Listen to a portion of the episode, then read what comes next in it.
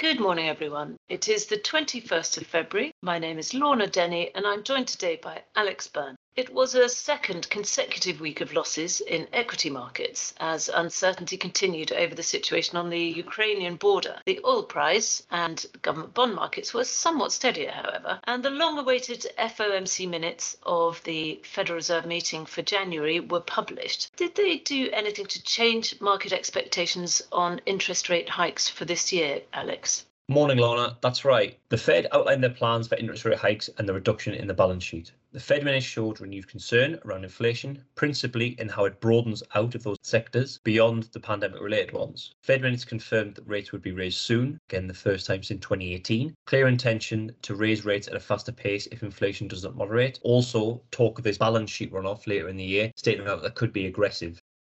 So, were there any changes to market forecasts of interest rate rises as a result? There were more so in the period leading up to release. So, forecasts continue to move towards the expectation of seven rate hikes in 2022 which gives us one at every meeting this year. Markets have been on the edge of the past few weeks, trying to gauge the hawkish tone by Fed members and how that will translate into action. Following the minutes, however, prices eased somewhat, and we've now got a 50 50 chance of the Fed taking its benchmark rate up by 1.75 percentage points over the course of this year. But then, after recent jitters, it seems the bond markets did take this very much in their stride. They did. The market somewhat correctly predicted that minutes, despite the tightening, would be more dovish than expectations. Given all the hype, participants seemed braced for a very hawkish tone. Something of a successful approach, then you would say, with the Fed, in spite of all the failings up until now. Overall, yields rose slightly, but were measured. In some ways, there can be a view that there's one eye on the situation in Ukraine, with bond markets being obviously used as that typical safe haven asset. Yes, indeed. And the geopolitical scene has certainly been stealing the limelight from inflation these past few weeks. But having said that, we had confirmation of the divergent direction of inflation in China.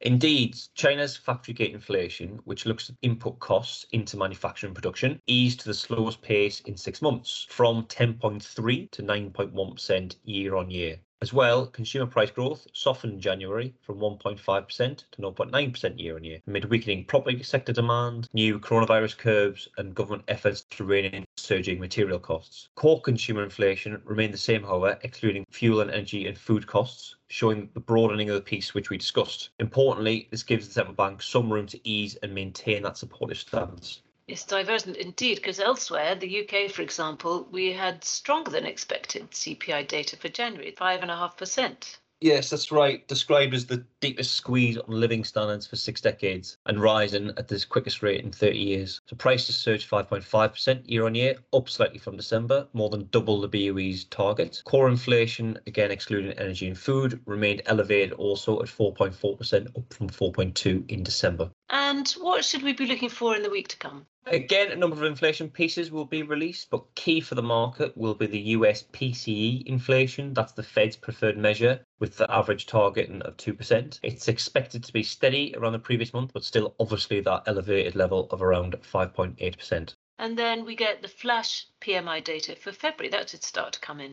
We do. Fairly mixed expectations on PMIs overall. Recovery obviously still being maintained at those high levels, but the squeeze on consumers from extended inflation is causing concern in both sales as people tighten their belts and also companies are forced to hike prices with increased input costs themselves. Last week, a number of companies, including ones like Reckitt Benckiser, alerted to exactly this during their earnings calls. Also, we have US GDP, which should stay around the 7% level, which it posted last time out. And we also have German and French GDP, the former expecting to remain slightly negative after preliminary data in January, remembering that during the time we had COVID restrictions that would have stifled the recovery into that festive period. Thank you very much indeed. Thank you, Lorna.